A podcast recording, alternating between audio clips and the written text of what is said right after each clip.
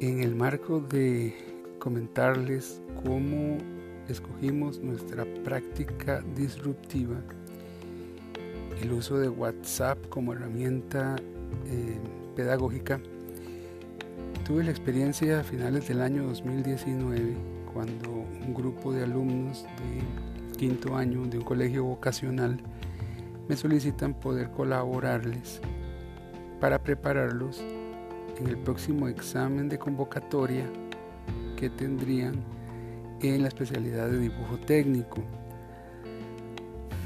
Por diferencia de horario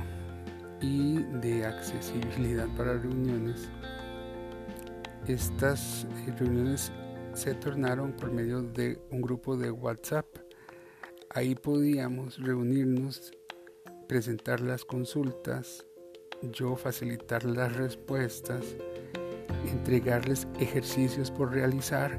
revisar y recibir los ejercicios